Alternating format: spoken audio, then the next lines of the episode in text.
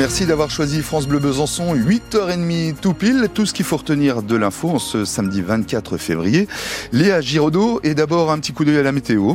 Eh bien, il fait 3 degrés à Besançon, Dole ou encore Vesoul, avec des nuages qui laissent peu à peu place au soleil et qui devraient donc se faire plus présents dans l'après-midi. Et vos photos en témoignent hein, sur la page Facebook de France Bleu Besançon. Vous êtes quelques-uns déjà à poster des photos d'éclaircies qui font rudement du bien. À la une, ce matin, Léa, à 8h30, c'est heures qui se sont déroulées ce matin au Salon de l'Agriculture. Des militants des syndicats FNSEA, Jeunes Agriculteurs et Coordination Rurale ont forcé la grille et fait irruption dans l'enceinte du salon. Des empoignades ont eu lieu entre la sécurité et les manifestants au moment où le chef de l'État commençait à s'entretenir avec des responsables syndicaux à proximité. Des CRS ont été déployés dans les allées du salon. Et puis les questions évidemment de ces tensions à l'intérieur du salon Léa. Oui, avec des agriculteurs qui attendent de pied ferme Emmanuel Macron, comme vous l'avez constaté, Stéphane Gouallier.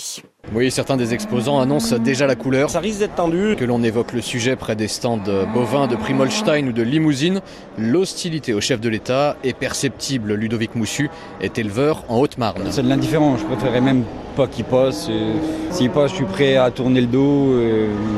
On en est là. Il nous a montré de quoi il était capable et pour moi c'est fini. C'est des effets d'annonce, c'est des effets de manche. Franchement, j'attends plus rien du tout. Pour d'autres, un accueil sous tension ne fera pas avancer les dossiers.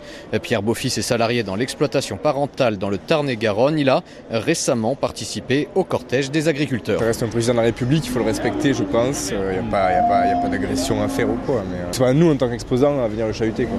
Alors pourquoi ne pas tenter de discuter lors de la déambulation d'Emmanuel Macron et ce, malgré l'annulation du débat prévu avec les acteurs du monde agricole. Oui, j'aurais des choses à lui dire, oui. Rémi Mercaillou, éleveur en Haute-Vienne. On a des meilleures perspectives d'avenir, quoi. Moi, moi, je me sors 500, 500 à 600 euros par mois. Pour 70 heures de boulot par semaine, euh, je suis pas sûr que tout le monde soit prêt à le faire. Partout, on explique ne pas attendre de paroles ou de mots doux d'Emmanuel Macron aujourd'hui, mais des mesures concrètes, seule solution pour calmer la colère dans les exploitations et au salon de l'agriculture. Et la mobilisation agricole qui continue aussi en région, la Confédération paysanne appelle à manifester ce matin 11h à Champagnol dans le Jura. Le syndicat dénonce le détricotage des réglementations pour satisfaire la frange la plus productiviste des agriculteurs, une frange notamment défendue par la FNSEA, interlocuteur privilégié du gouvernement depuis le début de cette crise. Et à propos d'agriculteurs, je vous rappelle que l'agriculture paysanne tient salon, c'est ce week-end à Port-sur-Saône. On aura l'occasion d'y revenir.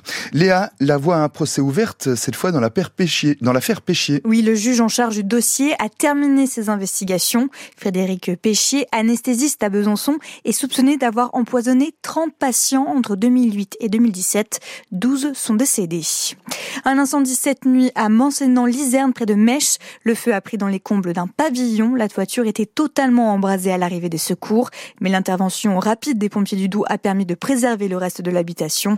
Le propriétaire des lieux, indemne, été relogé dans de la famille. Et en ce samedi matin, c'est la déception et de la frustration pour Sochaux. Oui, un partout euh, face à Martigues hier pour la 22e journée de National.